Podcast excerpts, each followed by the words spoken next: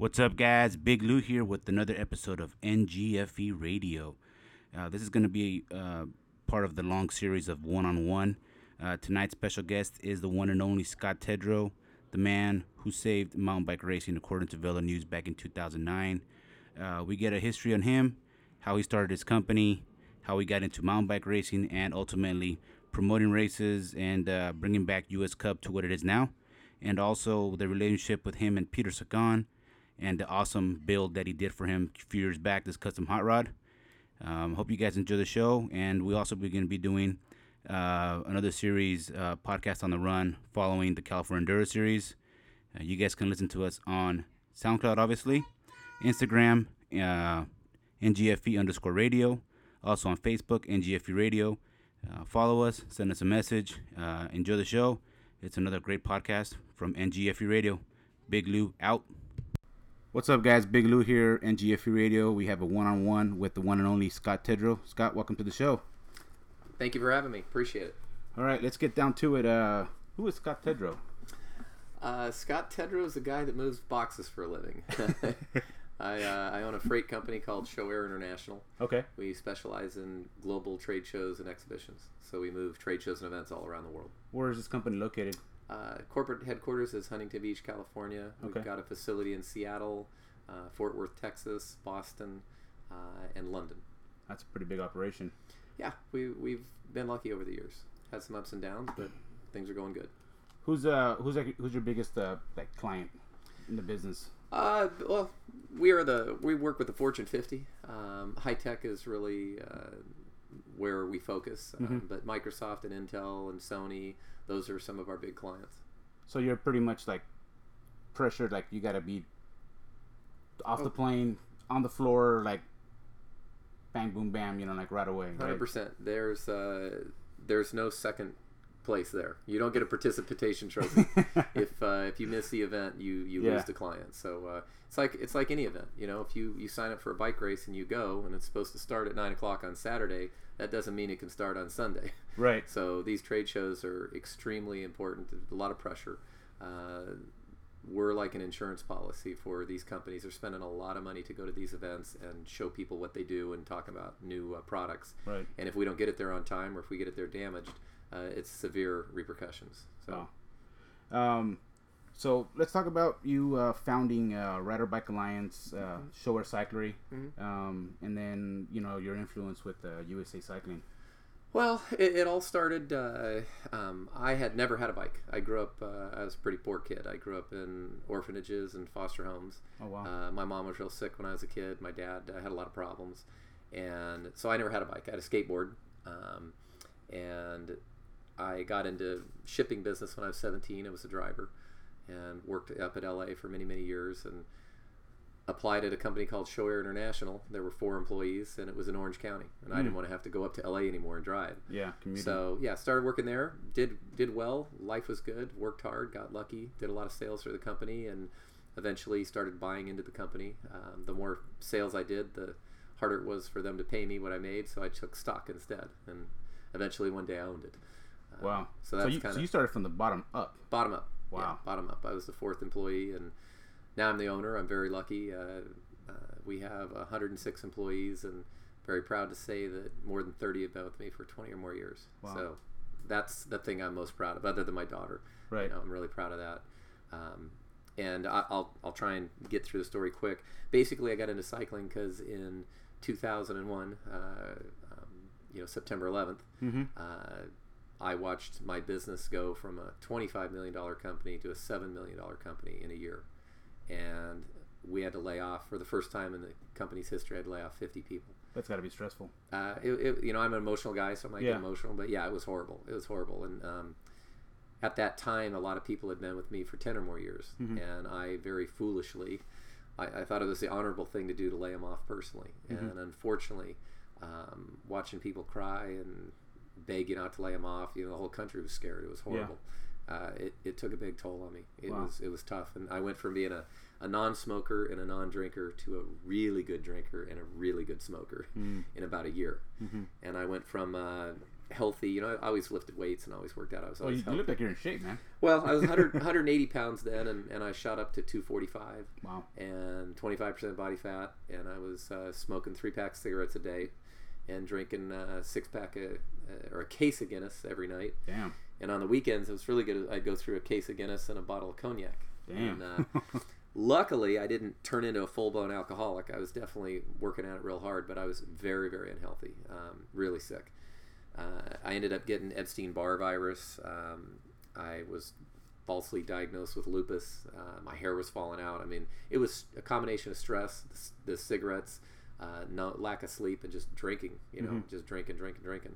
Um, and I needed to do something about it. So, in 2004, uh, a bunch of employees came to me and kind of had an intervention and said, you know, it's not your fault. Some crazy people flew airplanes into buildings, and Right. it's not your fault. You know, the business is bad, but from today on, it's your fault. Get your shit together, or, or we're leaving. Wow. So, uh, So you have people that actually care about you. Oh yeah, I mean I, I'm very That's- lucky. that's very awesome. lucky.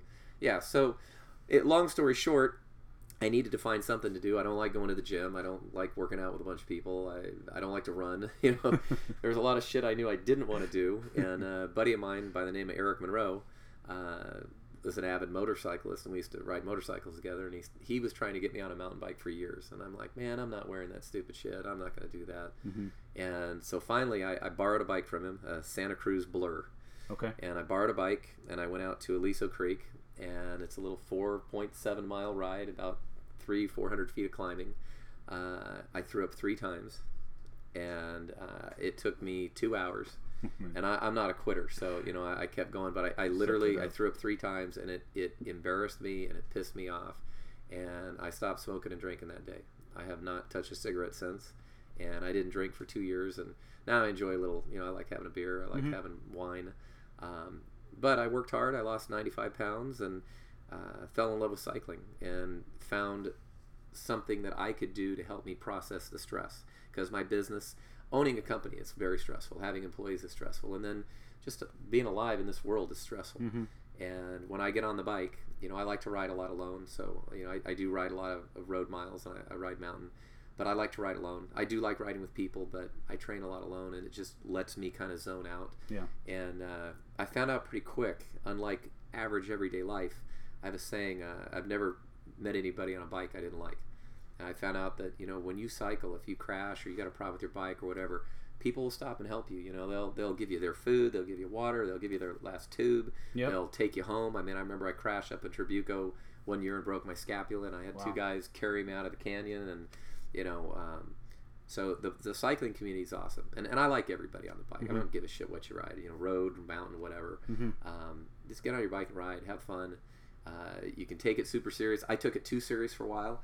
Well, I mean, Uh, losing losing almost 100 pounds. That's well, I actually went. I, I got worse than that. So I'm, I'm 170 pounds now. I'm healthy, 170. I, I work out with weights and I ride a lot. But um, I want to share this just because uh, I, I know a lot of people have gone through this. But I got obsessed with it with the weight. I've weighed myself fucking 10 times a day, and um, I got down to 150 pounds. So I'm one. I'm 170 right now. Uh, I was four percent body fat, and I went out with some friends and we had dinner, and I had a dessert, and I came home.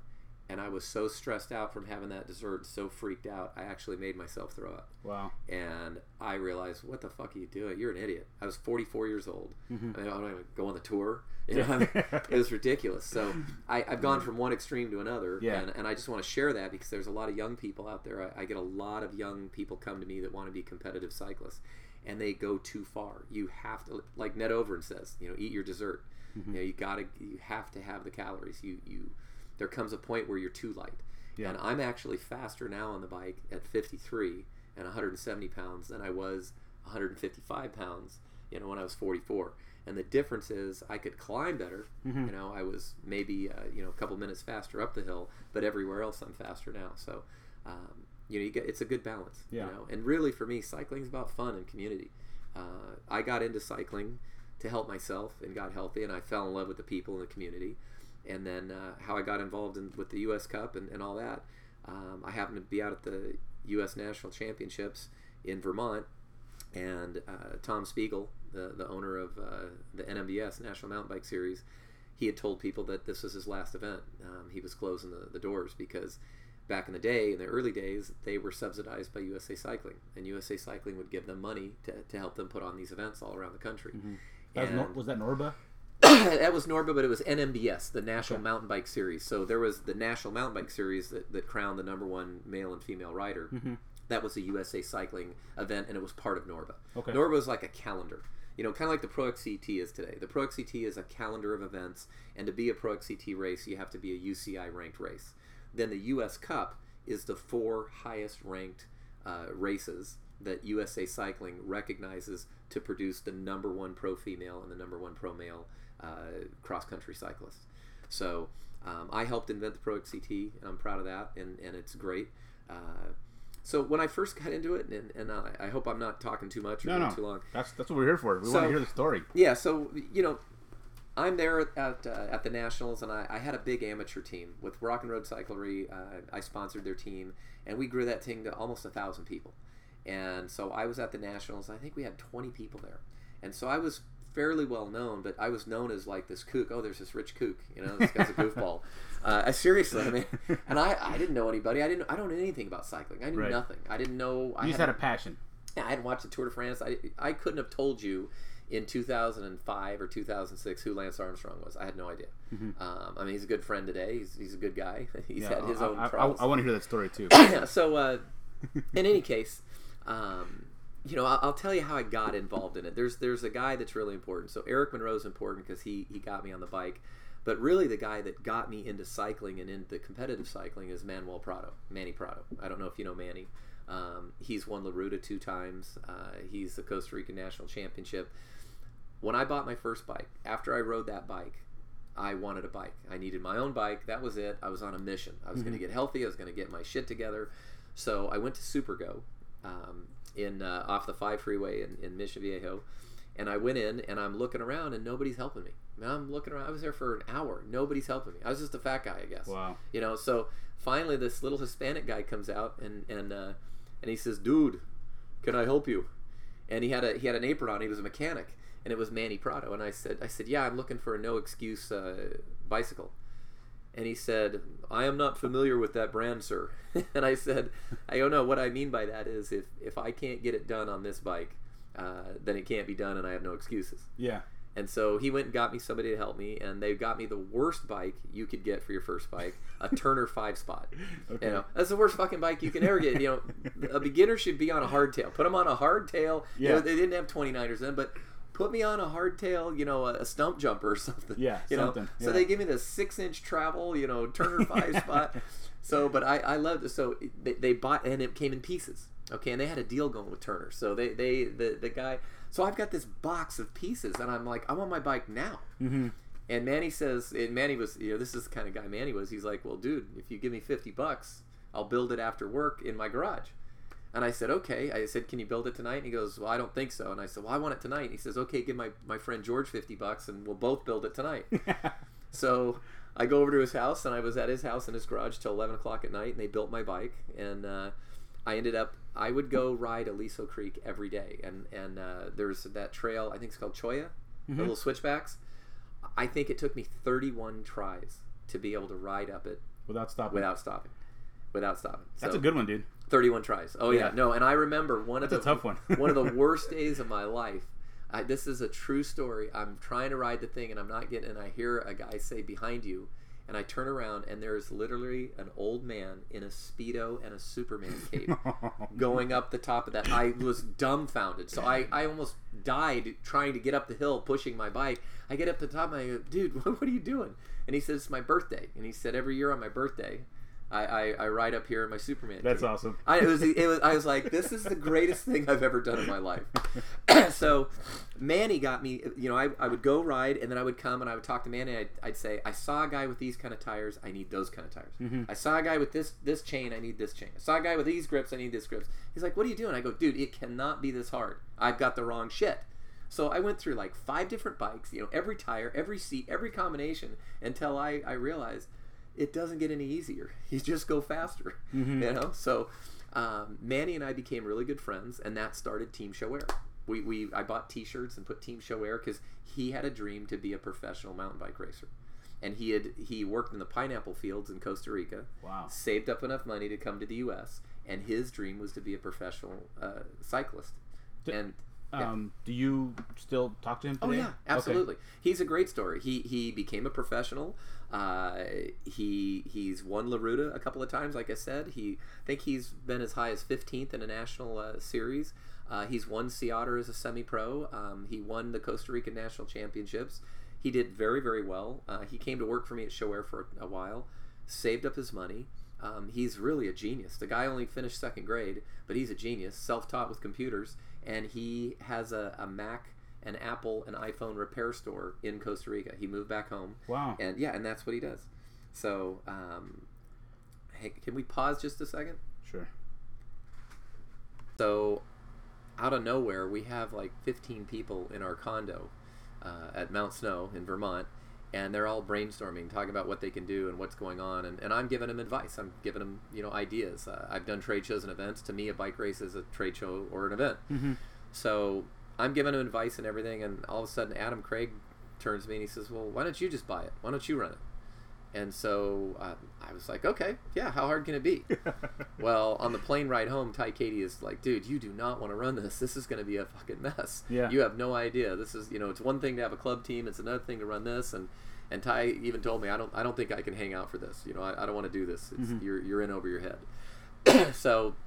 Uh, that made me even more determined and i had all these people calling me uh, because people heard that i was going to take it over and i talked to tom spiegel and he said yeah he says I, I, I said to him will you work for me if i help subsidize this if i help put on these events and, and pay for things will you run them and he said absolutely and, and tom and i were already friends and we're great friends now i consider him part of the He's a, he's a cool guy. I like Tom. He's the best. Yeah, he's he's uh, the hardest working guy in, in cycling, as far as I know. But uh, in any case, um, I contacted USA Cycling, and right off the bat, it just seemed everybody was angry about everything. Uh, the, the the pro teams were angry about the way things were done. USA Cycling was everybody was just complaining about everything, and it was overwhelming me. Mhm. And I just thought this is ridiculous. You know, I mean, it's bike racing. It's it's having some fun. So I knew I did what I thought was the best thing to do, and I contacted the media. You know, I, I called uh, um, Mountain Bike Action, and I, I, I called Velo News. I got a hold of a lot of people, and I said, "Look, I'm going to do this. I'm going to run it, and this is what I'm going to do." Because I had been to some events, and and I knew it was wrong. I mean, a blind person could see it. You show up to an event, and you got a paper plate with, with a number drawn on it. You got a couple of Wonder Bread twisties, Yeah. uh, and it's 65 bucks, and that's what you get. You get a, a start finish that you know, uh, some cones and some some uh, yarn across it. It I can ride that anytime. Why do I want to pay 65 bucks and, and Exactly. not feel it? I, I wanted to feel the experience, and so to me, you know, I talked to Tom about financing, and, and he had a, a, a start finish trellis, but all that stuff's expensive to bring. And so I said, look, we need to make this. We need to give the pro experience to everybody. To me, even the beginner, the cat three, the the kid, the the old man, they need to feel the same way as the professional. They Mhm. need to feel those nerves at the line. They need to feel like they're really racing for something. Right. And the only way you feel like you're really racing for something is if you win something or if you get something. Yeah. You know, that's why I think participation trophies are killing the United States. I Mhm. mean, if everybody gets the same size fucking trophy, who gives a shit? You know, I'm gonna get a trophy. Yeah. Yeah. If first place is if last place is the same size as first place, well, as long as I get one, I don't give a shit. Yeah. So you know, I remember when I was a kid, dude. First place was six feet tall. Second place was a foot tall. You know, Mhm. third place you didn't get anything. Yep. You're like, well, I want that fucking trophy, man. So Exactly. for me, we talked. You know, mountain bike action helped me a ton, and I put together a package. And and it, when you came to our event, for for your fifty bucks, you get an event T-shirt, a different one specific to each event.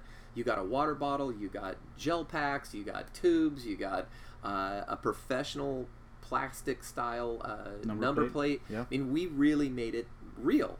And then uh, so Ty, I called Ty. I'm like, look, I need help. Can you can you help me out? This is what's going on. And he's like, fuck, you're you're pulling it off, Scott. I'll help you. So he came back. I went out and bought a motorhome. I wrapped my motorhome. He's like, what are you doing? I said, dude, we got to bring the show. We got to make it big. It's got to be real. You know, we can't just play at this. We gotta we gotta make it big. And what So- year was this when when this everything started happening? 2007 when we started planning it. 2008 was the first event. And uh, i approached mountain bike action with an idea to do a contest. I was going to give away a $5000 sponsorship to one male and one female. Didn't matter what level. You could be beginner you could be a pro be retired. Um, but I wanted them to write a story about how cycling changed their life. Whether they met their special someone, they overcame adversity, you know, whatever. Tell me your story. And so Mountain Bike, Bike Action was cool enough to, to write a story, you know, to, to do a contest, and people wrote in. And we're reading these letters. I mean, dude, we're just crying. We're bawling. We're reading about people with cancer. We're reading about people Wow. lost a kid. It was crazy. And uh, that first year, um, one of the the man who won the, the his letter it, it didn't win. We, we selected a, a gentleman by the name of Kenneth Walker, and he was doing uh, work with with inner city children, with uh, underprivileged chil- children in Kansas City, Missouri, and um, was helping them get on bikes and helping them you know have a healthy lifestyle. And his, his story was really cool. And then I the lady, her mind is escaping me, and she she was a cancer survivor. She had a double mastectomy, and uh, um, she uh, um, she wrote a letter. I mean, Jason Britton's a very good friend of mine. Uh, the vice president of my company, her name's Kenny Britton, and Jason is a motorcycle stunt guy. Yeah, I, I seen him at K1 Speed. Uh, um, Okay. He's cool with those guys, and they do like the, the Kawasaki. I think he's with Kawasaki. Kawasaki, right? yeah. yeah. He used to have a, a TV show for five years called Superbikes. Okay. and uh, um, he uh, he's the toughest dude I've ever met. I mean, he he is totally in control of his emotions. And I had him read this letter, and he's like, he looks at me, he's like, "You bastard!" He's getting all teary eyed because this lady wrote a letter that just, I mean, the adversity she overcame and what she came through. She ended up winning a national championship too in her age groups, which was cool. That's awesome. But they both won a five thousand dollars sponsorship. We flew them out to Vegas to Interbike, and they, they were given bikes by Specialized, and you know we we subsidized some kits for them. That was how the whole thing started. It was about community for me. Um, the pros, I didn't know much about them. I didn't really care to be honest with you. I cared about the people like you and me that are going there with their friends. I mean, I, I love watching what you do. You're there with your friends and your buddies. You're and you're you're having fun. You're out on the bike. You're outside. It's it's like a way of life for you yeah. and it's about doing healthy things and, and being good people and, and having friends. That's what I like about cycling. The pro stuff came along later. I mean, I eventually ended up running the factory specialized uh, racing team in, in the U.S., and we, we ran the Cannondale factory team, and, and those were great times. Yeah. But basically, it grew from an idea to save something into the Pro XCT and then into the U.S. Cup, and it's the highest level, you know, mountain biking that we have. Um, and my intentions weren't weren't to grow it so much for the Olympics or for the pros. It was really to grow it for the communities. But now, it's I'm really happy that it can be everything. Yeah. We've got great races for the communities. They get to come out and see amazing pros. We help these pros earn a living and or at least attempt to earn a living Yeah. and qualify for the Olympics. We you know we got the we've got it at the highest level now, Yeah. and that that is what's awesome for me. That's that's what I like. Let's uh, uh let's talk about uh, you bringing on uh, um uh, Nino Schurter to uh, to Bonelli race, and I mean that was a that was a pretty big uh, show. You know, you had choppers flying around, and uh, what was the whole purpose behind bringing him over to to do a, a- race? Well, the whole I, thing. mean, I, I think it was sorry to interrupt, but it was a UCI HC race, so there, there was points. There was points involved. a lot of points. Um, basically, for years, you know, it it's very expensive to put on the, the higher level UCI races, and there's just not a lot of money in, in these mountain biking events. I know people might think, oh, there's you know a thousand people there at fifty bucks. Hey, that's fifty grand. Mm-hmm. Well, Tom Spiegel and his crew are there for seven, eight days. Yeah. It takes three or four days to set it up, three or four days to tear it down. It costs money for you know police. It costs Permits, permits. all yeah. you know, he's lucky if he makes five or six grand at the end of it. You know, and it's a lot of work. It's Yeah. really a labor of love for him. Mhm. So you know, I, uh, um, uh, I what I do is I come in to Tom or other events and I subsidize it. I help pay for the number plates. I help pay for the coroplast. I pay for the inscription, the UCI events. I, I pave the prize money. Those are the things that, that Show Air does and the Show Air Cycling Group does to help these events survive and help these people make a living and create sustainability. Because when I first came in, everybody, people were angry at me. People I didn't even know. I thought I was doing this great thing, and people were like, ah, he's a fucking, he's an idiot. He's a weirdo. You know, he thinks he's gonna buy his way in here. He's gonna be one and done. It was first as one and done. Then was two and done. Then it was gonna be three and done. Ah, fine. After ten years, this guy's gonna fucking abandon us. Yeah. You know, finally, people gave me a break. Wow. but at first, it was hard. I mean, I I will tell you, um, it's hard to deal with the public. And I now I like my role a lot better. I'm I'm step back from it. Try not to. I, I'm there to help. I'm there to subsidize. Are you still at? at uh, you go to the events now? Yeah, I or- go to some of the events. not Like all of them. Bonelli, I go to, and you know, I love to cut the grass out there, and I do the track. Bonelli is really, I've I've worked very hard to develop. That's that your course. baby, right? That's my baby. You know, I've worked really hard. I love Fontana. I love you know San Ynez, all those races. But um, you know, Bonelli Park, we really put a lot of effort in, and the whole goal was to get the highest ranked UC uh, points giving races. I looked at a World Cup. We had a chance to get a World Cup uh, out at Bonelli, but I'll be honest with you, it's three hundred fifty thousand bucks, and the UCI keeps eighty percent of the sponsors. So unless I can find some company that's not related to anything cycling that's going to give me money, that's all coming out of my pocket. Right. Well, for three hundred fifty thousand dollars, I can run the Kenda Cup East and the Kenda Cup West, and we can have twenty races. And so I looked at the next best thing, and that's an HC event. Now, an HC event costs about thirty grand to put on. It's a lot of money. Oh, you're kidding me? No, it's wow. a lot of money. That's that is that's a big investment. A lot of money. Oh yeah, just the just the prize purses is you know fifteen grand just for the the the UCI uh, um, fees and the and all that. But you have to we have to pay for the commissar. We have to pay for the the, the referees, and they don't come from Orange County. Unfortunately, we have guys coming from Chile, guys from Canada, guys coming from from Europe. It's it's bizarre. Uh, how we got to pay for doping control. Now USA Cycling helps us and they subsidize that, but it still costs us money. Yeah, And so coming out of your pocket. Oh yeah, out of my pocket. It, that's my cost. Yeah. then then it's whatever Tom has to spend. Mhm. So um, it, it can be expensive, but the HC races are on par with the U.S. national event. They they give I believe it's 125 points for first. So it's not as much as a, a World Cup, but it's like a Junior World Cup. And you put that times four. First of all, a, a, U, a U- an HC race had never been permitted in the United States. People had tried, and, and the UCI never permitted it. Well, I built a rapport, and, and you were talking before.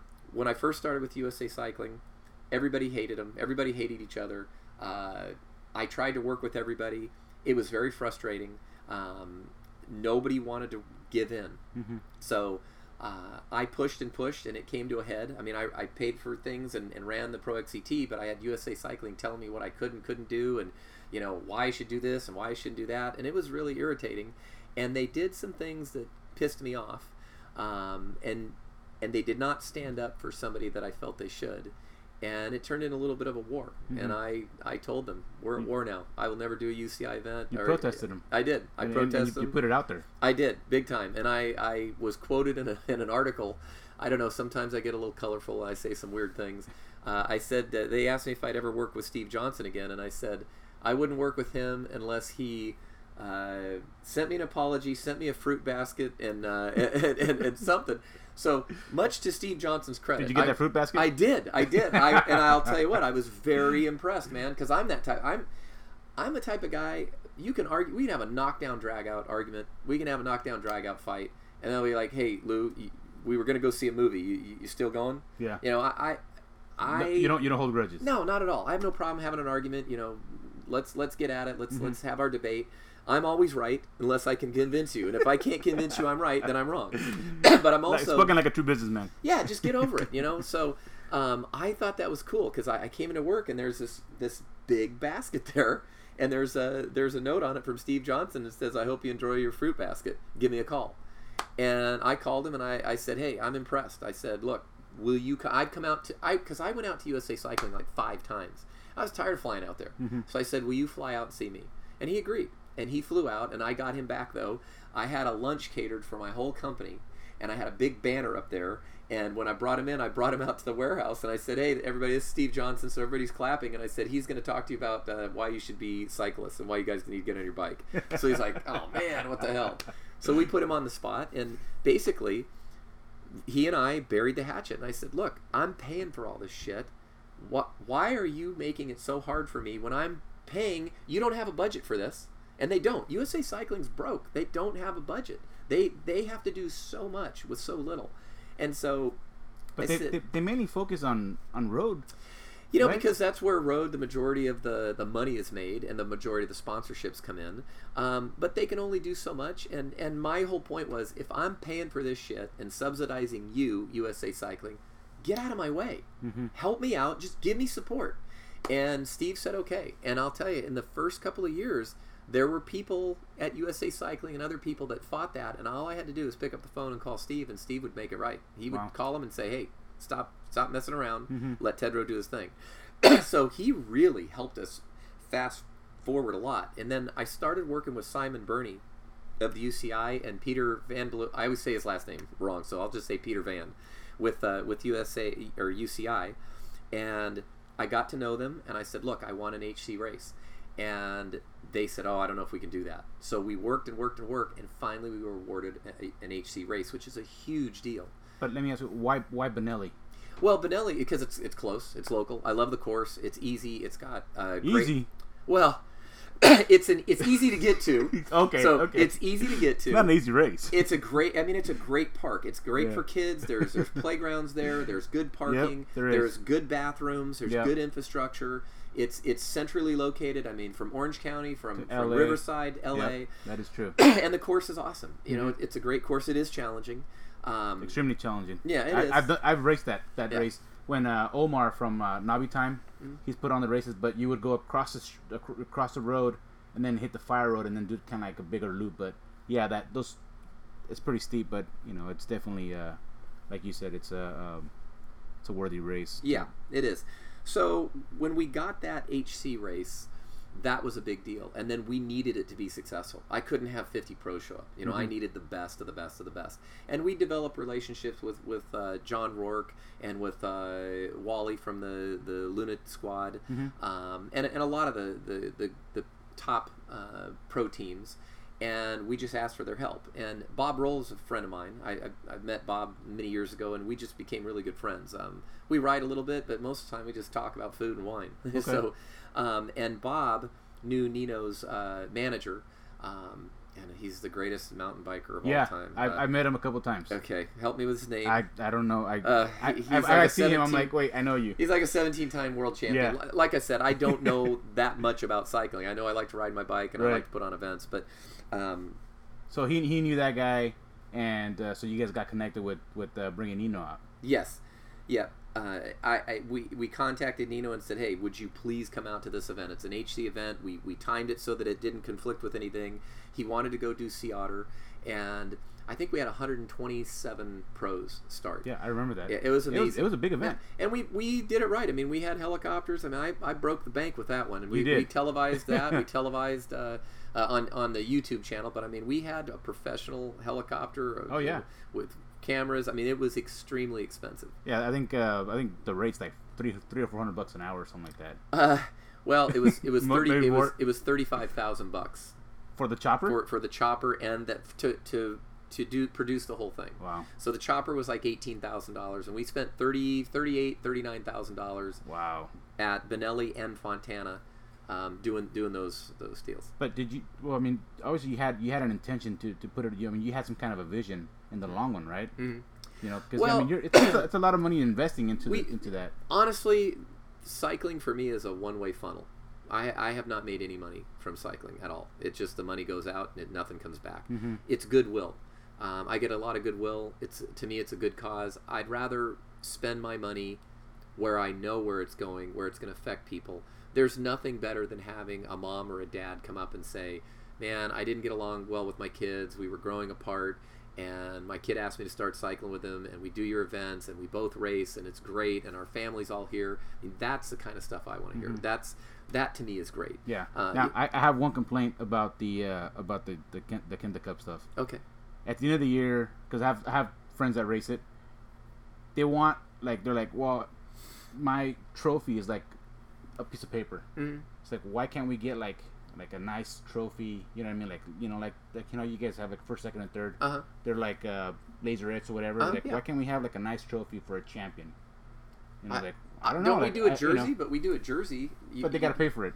They do have to pay for it. You're right. Yeah. Uh, you know what? I, nobody's ever said that to me. I, I'm Okay. sure we could do that. I mean, for all the classes, if you think about it, though, there's like 17, 18 classes. So Yeah. um, it for the champion though, like here here's like a plaque, or Right, but like if you a, think like there, metal that, trophy. that means there's going to be 20 trophies, basically, because Mhm. it's in every class, every, Yeah. every category. But I think that's a worthy thing. I'll, I'll do it. I mean, I, I got no problem doing that. I have, I have a guy, you know, I have a buddy that he, he races, Mhm. and uh, he won the championship last year. He's like, dude, like, I get all these cool plaques, you know, for first, second, third, but at the end of the year, like, I Right. just have a piece of paper. No, I think like, you- I want like I something I, can put like in my garage, like, boom, Yeah.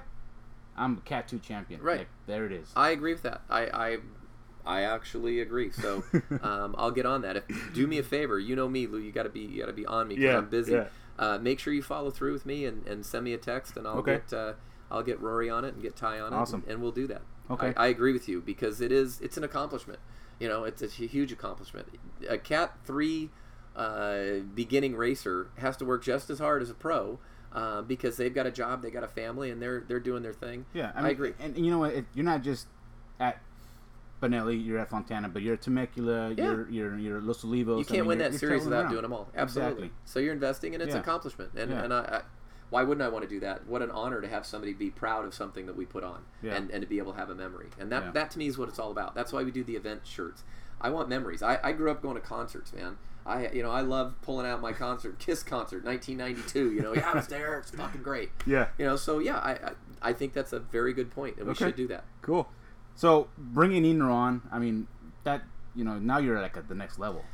the whole goal was to bring a World Cup, um, and we had worked with the UCI quite a bit, and they were willing to give us one. We showed them we could do it financially, but actually, after looking at it, it just was not smart. It would have taken my whole budget.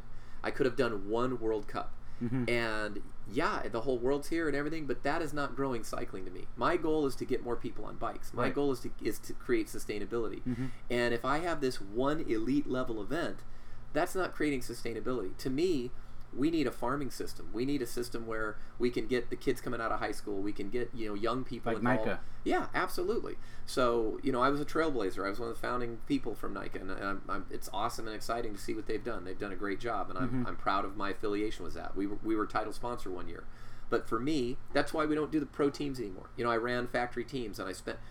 I just thought after a while it was looking hokey, mm-hmm. and also I was I was doing a, too much. Yeah. I'm running a factory team. I'm running the series. It, it just looked And- kind of and- like a Homer thing. And, and you you know you had some legitimate pros. I think you had uh, Tinker Juarez. Oh yeah, Sid Taberlay, Yeah. uh, Max Plaxton. I Yeah. mean, we, we had we won the series. We won. We, we had champions. And and those guys obviously have moved on to to, to race for other teams. Yep, or retired.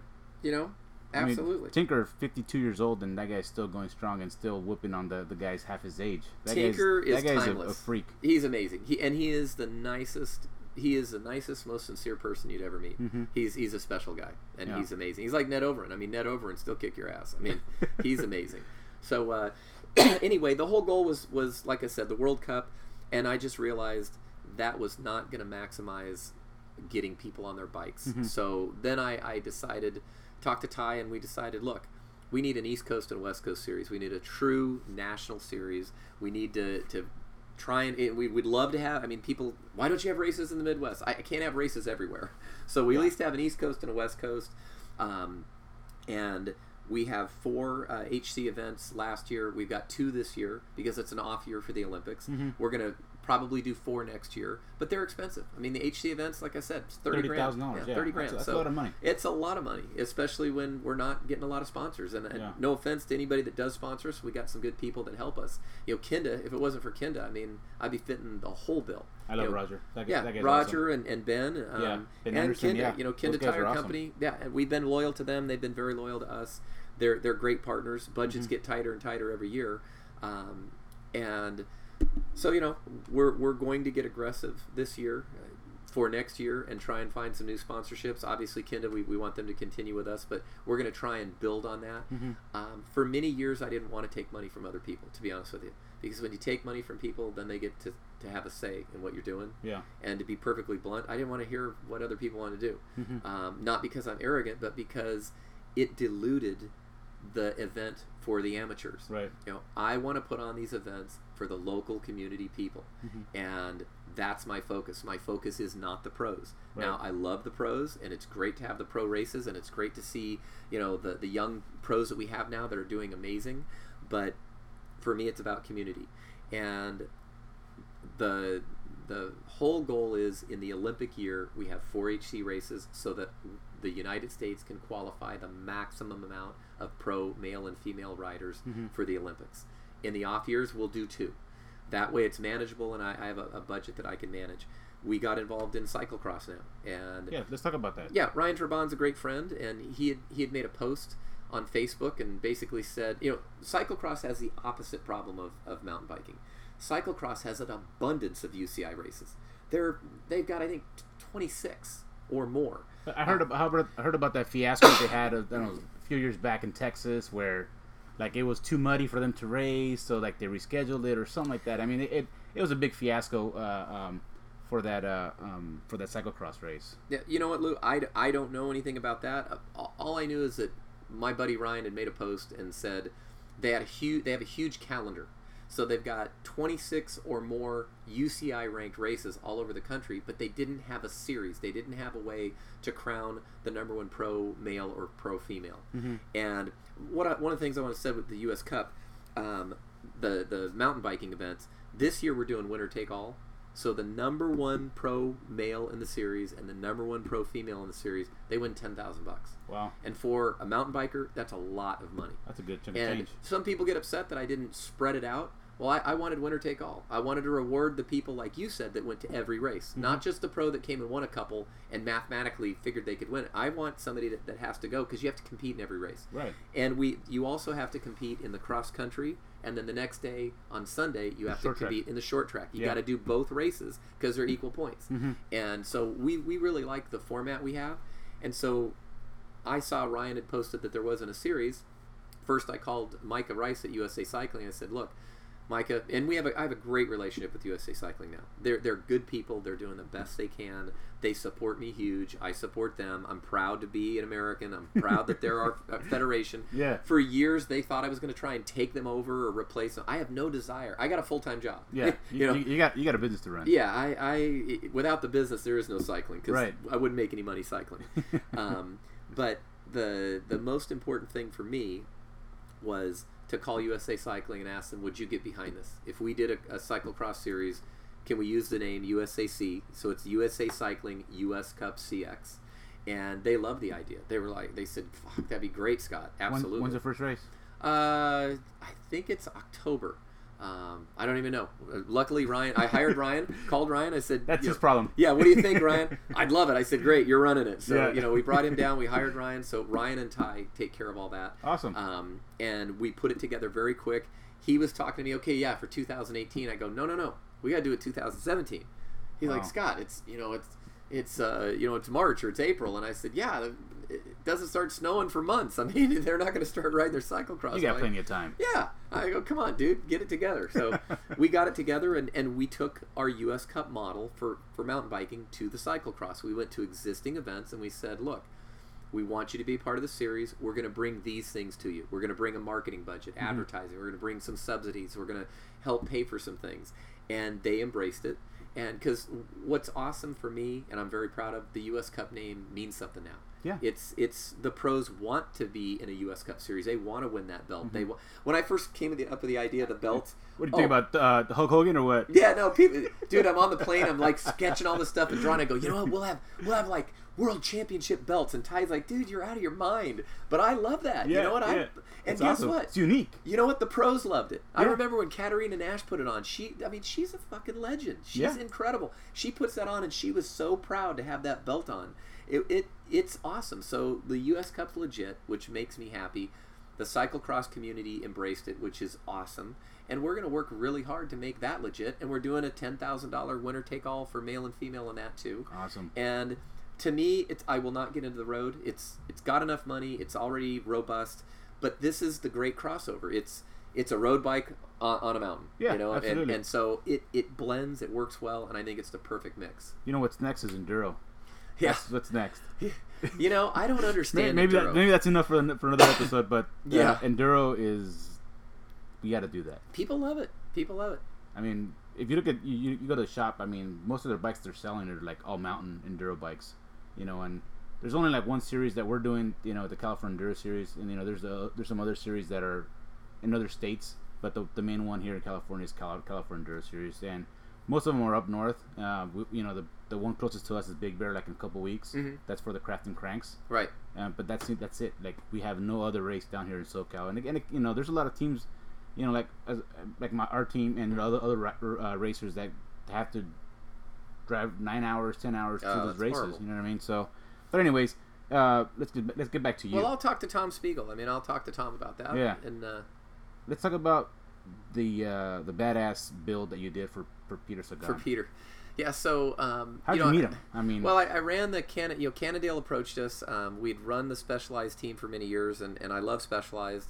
They're they're great people, but you know sometimes things relationships come to an end. Mm-hmm. Um, and the Cannondale people approached us, and, and they were great, and and uh, it was fun to work with them. We ran their factory team, and one of the things that came from that is that I ended up meeting Peter Sagan.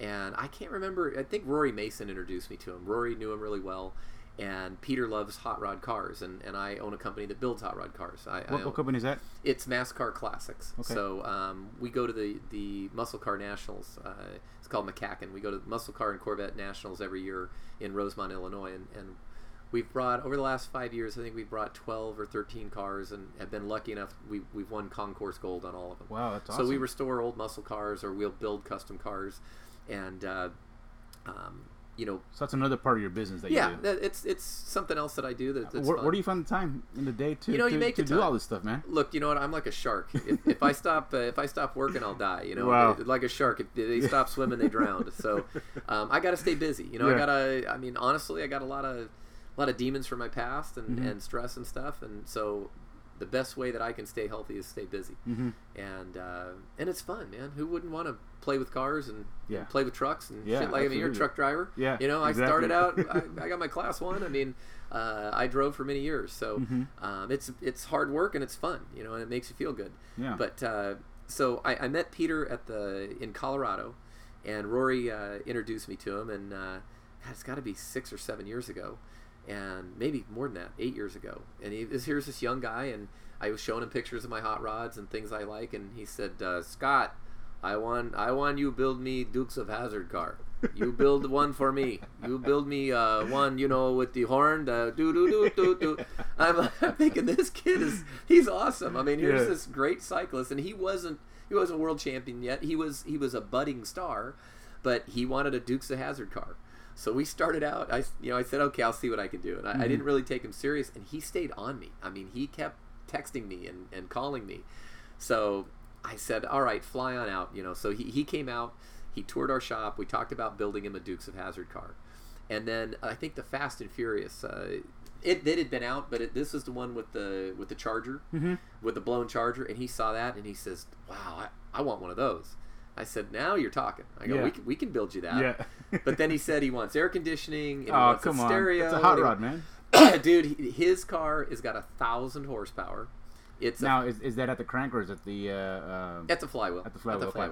So um, it is. Uh, it's a 572 cubic inch uh, Chrysler wedge motor with a 871 blower, fuel injection, uh, air conditioning, power seats, uh, heated seats, air conditioned seats. Uh, it's four linked. It's airbagged. I mean, this car. It was a huge, huge car. Uh, very expensive. very it, it, expensive. it's got a roll cage, right? Yeah, roll cage. Oh yeah, I mean, the the main concern I had was safety for him. I cannot get you know because as we started building that car, you know he started he, he had won the green jersey a couple of times. He won the I think he won the Tour of California when when we were right in the middle of the build, and his wife was very concerned about safety. Oh boy. And um, I was very concerned. I can't I can't get the the, the best cyclist in the world killed. Right. So, you know, we were very, very concerned about building something extremely safe and manageable because the kid's fearless. I mean, he's fearless. So, Wait, how is a thousand horsepower manageable? Uh, you know what? You, you don't give it a lot of traction. You make sure Okay. that you make sure the car goes straight. You got to pedal pedal the throttle a little bit. Yeah, exactly. you know, you got to have a good chassis. Make sure the car goes straight. Um, make sure it, it breaks loose. You don't want it to hook up too too much, and then because that'll that'll what will hurt you. You'll Mm-hmm. Yeah. high side. You can high side a car. Oh yeah. So, um, and the other thing is to scare the shit out of him. So, I mean, I'll be honest with you. You know, we built this was his vision, and, and we built it. It was amazing. Um, it's an unbelievable car. It's it's world class. Uh, and Kate, who I became good friends with, his wife, and they're pregnant. They're pregnant now, so I'm really excited for them. Peter will make a great uh, great father, and, and Kate will make a great mom. Um, she kept saying, you know, I, I'm worried. I'm worried. I said, don't worry. He'll be scared. She said he's not afraid of anything. so I said, trust me, it's going to scare him. So we build the car. He came out to be fitted in the car. So he was ready to, to test drive it, and then we fit him to the car, and then we finished the interior. And so we took him out in the car, And I told Kate, I said, "Watch, it's going to scare him." She said, "There's no way it's going to scare him." And I said, "I said I'll bet you a dollar." Who, did you drive it or he drove it? Oh, I've driven it, but he drove it. He Okay. drove the car. So w- we took him out, we drove it, we sat him in it, and then we had him drive it. And there's a cool video, and I'll, I'll send it to you, and you can. I think I've it. seen it. Yeah. So he he takes it out, he drives it, he comes back. Uh, I'm standing there when he pulls in. He gets out of the car, and Kate says, "Were you scared?" And he says in Slovakian, he said, "Scares the shit out of me." And so she tells him in, in Slovak, she says, "You owe Scott a dollar." He's like, "Why?" So she tells him. So he opens up his wallet and he gives me a dollar. You still have that dollar? no, I don't. I don't. I should have. I should have kept it. Should have had him sign it. yeah, no, just the fact that I mean, his when he got out of the car, his hands were shaking. Um, it's a beast. It is unbelievable. But you know, it, the car is a lot like Peter. I, I've described Peter before as a bee. You know, scientifically, a bee shouldn't be able to fly, Mhm. but it can. I mean, Peter can do things that defy logic. He's so amazing on the bike, and he has such confidence, and he's extremely intelligent. So he literally, I think he processes things much faster than most people. He's able to gauge that situation and process this information, and then use his great skills so quickly to do things that, that other people can't do. It's, it's mm-hmm. amazing, and he's what I can tell you about Peter. That's the best thing about him, because I mean, great. He's a great cyclist. I really don't care. He's a great human being. He is really a nice person. He and his wife are good people, and he care. He's very loyal. He cares for his friends. Uh, he cares for his fans. He takes it real serious, and he's just a sweet guy. Yeah. I mean, he really is. That's uh. What are your thoughts on on him being DQ'd at Tour de France? I think it's total fail, total bullshit. Yeah. I love the UCI. I appreciate all the help they give me with the HC races, but um, I mean, I am not a professional racer, and I, I don't say that I am, but I know a lot of them. Yeah. and I've ridden a lot of miles now, and I've I've I've uh, competed a lot, and I- think the video speaks for itself. I mean, Cavendish in the heat of the moment. I mean. He was coming up from behind. He put his head under under Peter's armpit, like he likes to do, to push him out of the way. And he rode up under uh, Peter's handlebars, and uh, his hood hit hit Peter's handlebar, and uh, he crashed himself. And Yeah. and the big problem I have is that Cavendish should be. I can see in the heat of the moment him being pissed, but after he got to watch the video and watch things, Cavendish should have come out in defense of Peter and said, "Hey, it was racing. You know what? I rode up into him. I, I was trying to push through, and I ran out of room, and and I, I take responsibility. Peter needs to be in the race." And the fact that he didn't do it, and then he's coming out now and complaining and saying that, "Oh, people are being mean to me." Well, fuck him. You know, I don't mm-hmm. care who he is. He, he made a mistake. I've made mistakes. I fucked up. I own it. When I make a mistake, if I if I make a mistake, Lou, I'll be the first one to say, "Hey, I, I fucked up. I'm mm-hmm. sorry. What can I do to fix it?" Yeah. And Peter Sagan should be in this race. And the UCI should have reviewed it. I'm shocked that Cookson or somebody didn't come in. I know those commissars have a lot of pressure at the moment, but cooler heads should have prevailed. They should have taken the evening, looked at the videos, and, and said the truth. At worst, it's inconclusive. At best, Cavendish crashed himself. Yeah. Um, so, and I'm not saying this because Peter's a friend of mine. I like everybody, and I, I, I love good, clean competition. It's just not correct. That kid should be racing in the bike race. They made a mistake. So now, so what? It's official. He's out. Oh, he's out. He's Okay. out. I mean, they can't bring him back in now. There's already been three stages, so Wow. it's over. So, so now, what does he do now? I hope he goes and races uh, some World Cups. You know, I mean, he's got some time. Uh, you know, I've talked to Neil Rogers and a couple people. They'd, they'd love for him to do that. Um, I don't want to call him and bug him. He's he's dealing with some shit. Yeah. I sent a text message to Kate today. She said she'd call me tomorrow. So Okay. you know, I'm going to try and encourage him and say, hey, go go out and play with Nino. Now, he, he- Nino he- Nino even sent a tweet. I mean, I think that'd be great. you know, Ni- Nino, he's he's in top form, man. I mean, he's just crushing it. You know, uh, I guess they were just um, some of the commentators at the um, for that for the race. They're like, well, they're just pretty surprised on the form that he's you know he's in after winning the uh, the Olympics. Mhm. So I mean, he's just I don't know. I mean, that's my guy. That's that's my favorite rider for Right. for uh, for cross country. I mean, he's just he's a beast.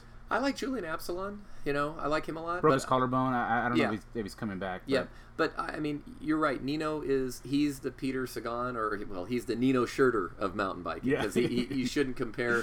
No. He, he is he is at the peak of his game. Peter is at the peak of his game. Nino can literally force things to happen. Um, he's a gentleman as well. I mean, he's a really nice guy. He's Mm-hmm. a gentleman. He's a he's a, a sweet person. Um, very very respectful to everybody out here. We were talking a little bit that it looked like he was playing with the with the guys. Uh, I'm not going to speculate. I mean, we had some really good people in that Yeah, race, but I, yeah. I will say that he was definitely in command of what he was doing, and, Oh, yeah. and he was never put in in stress. It was just amazing to just to watch that ca- that caliber of a racer Yep. uh, just control the race. Yep. you know? Absolutely. It, I don't know. It's it's mind blowing. It is. It is. I mean, it, it's special people. So uh, going back to Bonelli, uh, what are your thoughts on uh, the Olympics?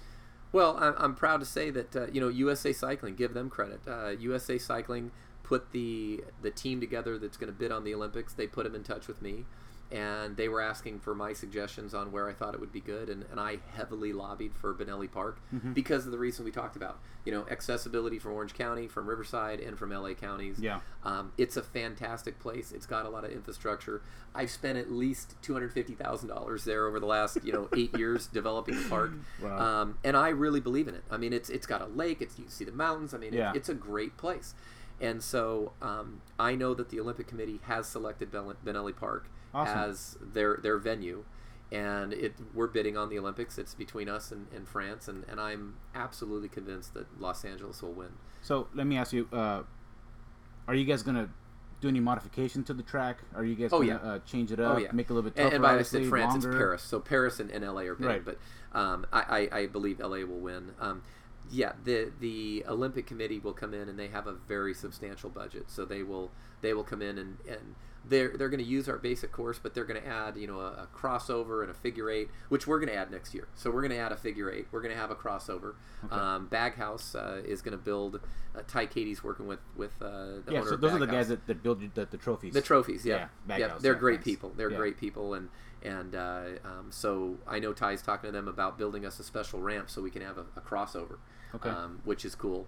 But uh, it, it's going to be good. It's going to So be real good. is, is that um, so when when they go and build the course, is that going to be um, your guys' influence on what how it's going to be laid out, or is that like their decision on how it's going to be laid out? How does that work?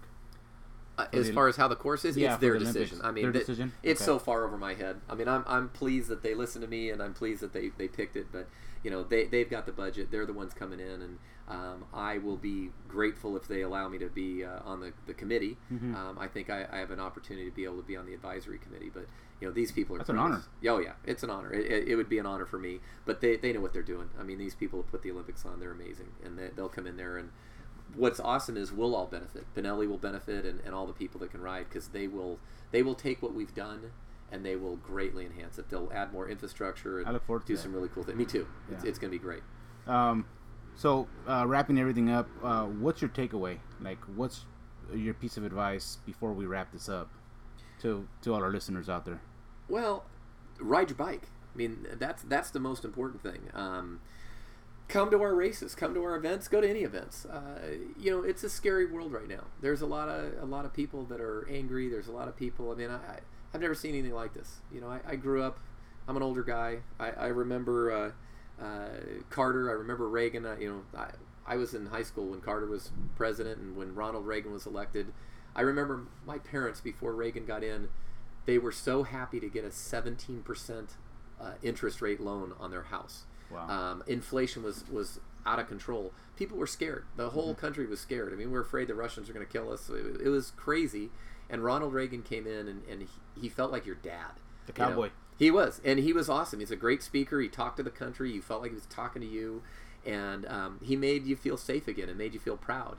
And you know, um, you know, I voted for Obama one of the times. I didn't vote him for another time. I did vote for Trump, um, and I voted for Trump not because I mean the guy's a wacko, but he's a businessman, and th- it's a global economy now. Yeah. and It's a business. Not, it is a business. It is business, and I am for term limits. I mean, I, I'm an independent, and I'm for ter- the problem we have in this country is we have congressmen and women and senators that have served for 30 years or What have they more. done? Well, you get corrupt. You know what they get? They get in there and they get everything free. They don't Kick- have to have the kickbacks. same. Yeah. Uh, Well, they don't even need kickbacks. They they have special medical insurance. They they're not on this. They don't have the same programs for them that we have for us. Okay. And they get in there. They get their salary for life. They get all these benefits, and they get power and they get corrupt. And and it's it's a natural thing. I don't think people go into Congress or Senate thinking that I'm going to take advantage. But after you're there for year after year after year, and people are throwing free shit get at you, complacent, comfortable. yeah, and they're giving you stuff, and y- you get you all of a sudden you owe all these people. Mm-hmm. So to me, if the if the president can only serve two four year terms, should be the same for Congress and Senate. That way, every eight years we get new people coming in. Because how can a 75 year old man who's been in Congress for 40 years relate to a 35 year old man or woman trying to raise a family and make a living? You can't. They can't relate. So we have to have term limits. We have to have new people. And it's a cycle. I mean, I'm liberal, super liberal on some things. I'm super conservative on another. Owning multiple businesses, the one thing I know, if you are selling stuff for cheaper than it costs you to make it, you're going to go out of business. Yeah. And the United States is spending more money than we make. And, you know, uh, I did not, I wanted to see change. And uh, I, it sucks to see how, how at odds the country is with each other. It's crazy. But I'm, I'm glad Trump's in there. He's changing shit up. He's making people nervous. Make, I think make a lot of people pissed off. yeah, and I like it. Good. You got to break some eggs to make an omelet. You know. That I mean, if I didn't piss off USA Cycling, if I didn't piss off the UCI, if I didn't piss off a lot of people, nothing would have happened with, with our series. yeah, You know? is true. And it sucked. It was hard. Listen, I wanted to quit a lot. I did. There were a lot of times, man. I uh, my feelings were hurt. I cried a couple times. Uh, you know, it's brutal dealing with the public. And Mm-hmm. you think you're doing right. You think everybody's gonna like you, and they fucking don't like you. You yeah. know, stab Some- in the back. somebody's happy. Well, no, you know what? It, it, it is what it is. I, nobody owes me anything. Um, y- I had to get thicker skin. You know, I had thick skin in business. I, I realized this is a business too. So if I can't sustain my, my, my living, I can't put the put the races on. Right. So I'm happy that I'm getting people on bikes. Mm-hmm. That's what's most important. Like I said, I love you and, and your crew. You guys are together. You have fun. You, you plan events. That's what I want because we all have jobs. We all have to go work, including me. I got a great life, but guess what? I got to work my ass off to, Yeah, to absolutely. sustain it. And you know, they you know why they call it work? No, why? Because all the other good four-letter words were taken. you know, I mean, to me, it should be called "fuck," "fuck you." Because I'll tell you, if I win the lottery, you, I'm not gonna be like, "Yeah, I'm gonna, I'm gonna still work." You're out, I mean, huh? fuck that. I'm out of here. I'll be like, "Lou, here's the U.S. Cup. You own it. Oh, you deal with these I people." don't. I don't think I want it. let, let me let me tell you one last story. I'll tell you the funniest thing that happened to me, and this will sum up my whole experience with cycling. well, before that, Yeah. where do you see cycling in the next five years? God, I don't know. I mean, I'm not smart enough. Uh, um, I do love what I see with mountain biking. It looks like it's getting more and more popular. More, I mean, I used to love to ride out at Black Star all the time. It's quick, it's easy, and I could get it done. And now, man, there's so many hikers and so many bikers. I mean, Black Star is completely crowded. Yeah. So that's cool to see. Um, I think there's going to be some changes to UCI and road. There has to be. Yeah. There has to be. You cannot. This is the biggest fail with Peter and their biggest event. That that's horrible. But I I think there's a mountain biking, cyclocross, and road. I think it has cycling has a great future. Um, why are we losing our our local stuff? Like, look at look what happened to the Orange Y. Like, they kicked people out, and I think now that now they're, they're selling the land. Why can't we have like a pump track? Why can't we have that stuff here? You know, other like when we travel for these races, like Auburn, um, uh, Truckee, like they have a cool like dual slalom like pump track. You know what I mean? Like, why can't we have that here? Like, It's money. frustrating. It's money. It's sustainability. Um, it's sustainability. Uh, you got to find money for it, and unfortunately, in Southern California, I mean, there's bowling, there's tennis, there's golf, there's soccer, there's baseball. I mean, there's so much stuff and so many choices. Um, and also, honestly, because they can get away with it, they can get away with not paying for it. They can get away. I mean, and I mean no offense to Specialized or Cannondale or Giant or Trek, but they sell every bike they make. Go try and buy a new Specialized S Work, uh, a 2017 S Work cross country bike. They're not available. They're sold out for the year. You gotta you gotta wait six months for one. Well, the, Uh, the new the new Epic uh, World Cup bike came out. That's pretty pretty Yeah, sweet bike. but are they available? I don't know.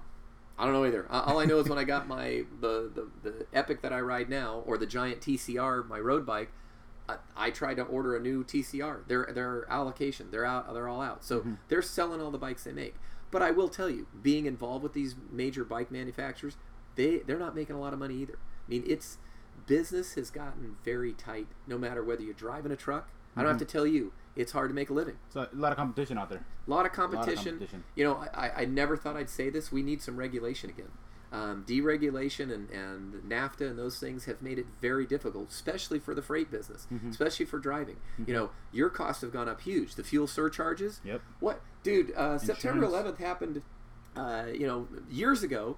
Why are we still paying fuel surcharges? What? I, I, they're killing my business. I know for trucking, it's it's it's so expensive. It is. It is. It's tough. So Especially for a small business, you know, we only have two trucks, so what what's happened is is the world has changed. We used to be a petroleum based economy, global economy. Now we're a, a stock market based global economy. And the bottom line is, people that buy stocks, they buy stock in a company on Friday. They expect it to show a profit by Monday, mm-hmm. and there's a lot of pressure on these companies to, to show more and more profit. What happens is is they lay people off. They try and do more with less, mm-hmm. and I hope Automation. it, yeah, automation. You know, and it, I hope it changes. You know, I hope it changes. That's what I'm hoping Trump can do. I think we do need to. I'm not a globalist. I don't. You know what? No offense. I don't care what happens in Europe. I don't care what happens in Asia. I don't care. because you're you're first an American. Yeah, and and I'm uh, in my community. I'm mm-hmm. I'm very, I'm very much for my local community, and North America. I mean, to me, North America, South America, the Americas, we got all the partners we need. Canada, Mexico, Central America, South America. Why don't we Why don't we concentrate on the Americas, mm-hmm. and why don't we build trade here? There are, I have a hard time supporting people on another continent when there are neighbors in Mexico that are, are hungry, that are dealing with brutal gangs, dealing with t- terrible drugs. Yeah. You know, there are Exactly. neighbors. Why aren't we helping our neighbors in Mexico? To me, our first foreign aid should be going to Mexico, and then down to, to Central America and South El America. Salvador, exactly. Yeah, they're our neighbors. They're right here, and they're like-minded people. You know, so I mean, we we need to, to start there. We need to start at home and with our neighbors. Okay. I know it has nothing to do with cycling, but Uh, you know, it, it's all it's all it's all one thing. Yeah. Right. it is. We're all related. That's Yeah. the thing. We're all the same. I don't care what religion you are, what race, what color, what you believe. We're all the same. We we we want to have a special someone in our life, and if we have kids, we want our kids to have it as good or better than we had it. Mm-hmm. We're all the same. We need to fucking figure that out before we kill each other. Yeah, that's true. All right, guys. Well, this has been a one-on-one with uh, the one and only Scott Tedrow, Big Lou here with uh, NGFE Radio. You guys can listen to us on SoundCloud. Uh, follow us on Instagram, NGFE underscore radio. Also on Facebook, NGFE Radio. And give us some feedback, and uh, we'll see you guys next time. Thanks, Scott. You got it. Thank you, Lou.